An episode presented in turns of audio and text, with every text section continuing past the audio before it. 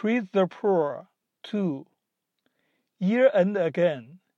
It's freezing everywhere. Head and neck in, shoulders forward.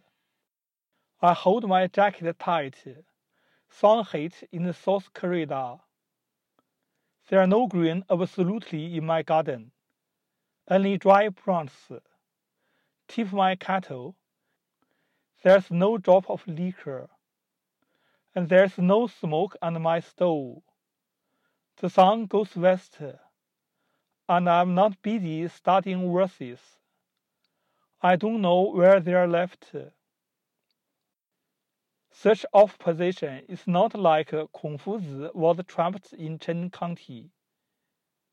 Family are not satisfied, even angry and complaint in back. What can relieve my heart? Thankfully, there were so many ancient gentlemen like me in the past. 雍平氏陶渊明二。年底了，一派凄凉严寒，探监硕伯夹紧褂子在南廊晒太阳取暖。园子里到处没有一点绿色，只有干枯的枝条。把酒壶倒过来，一滴酒也没有了。看看灶台，没有一丝烟气。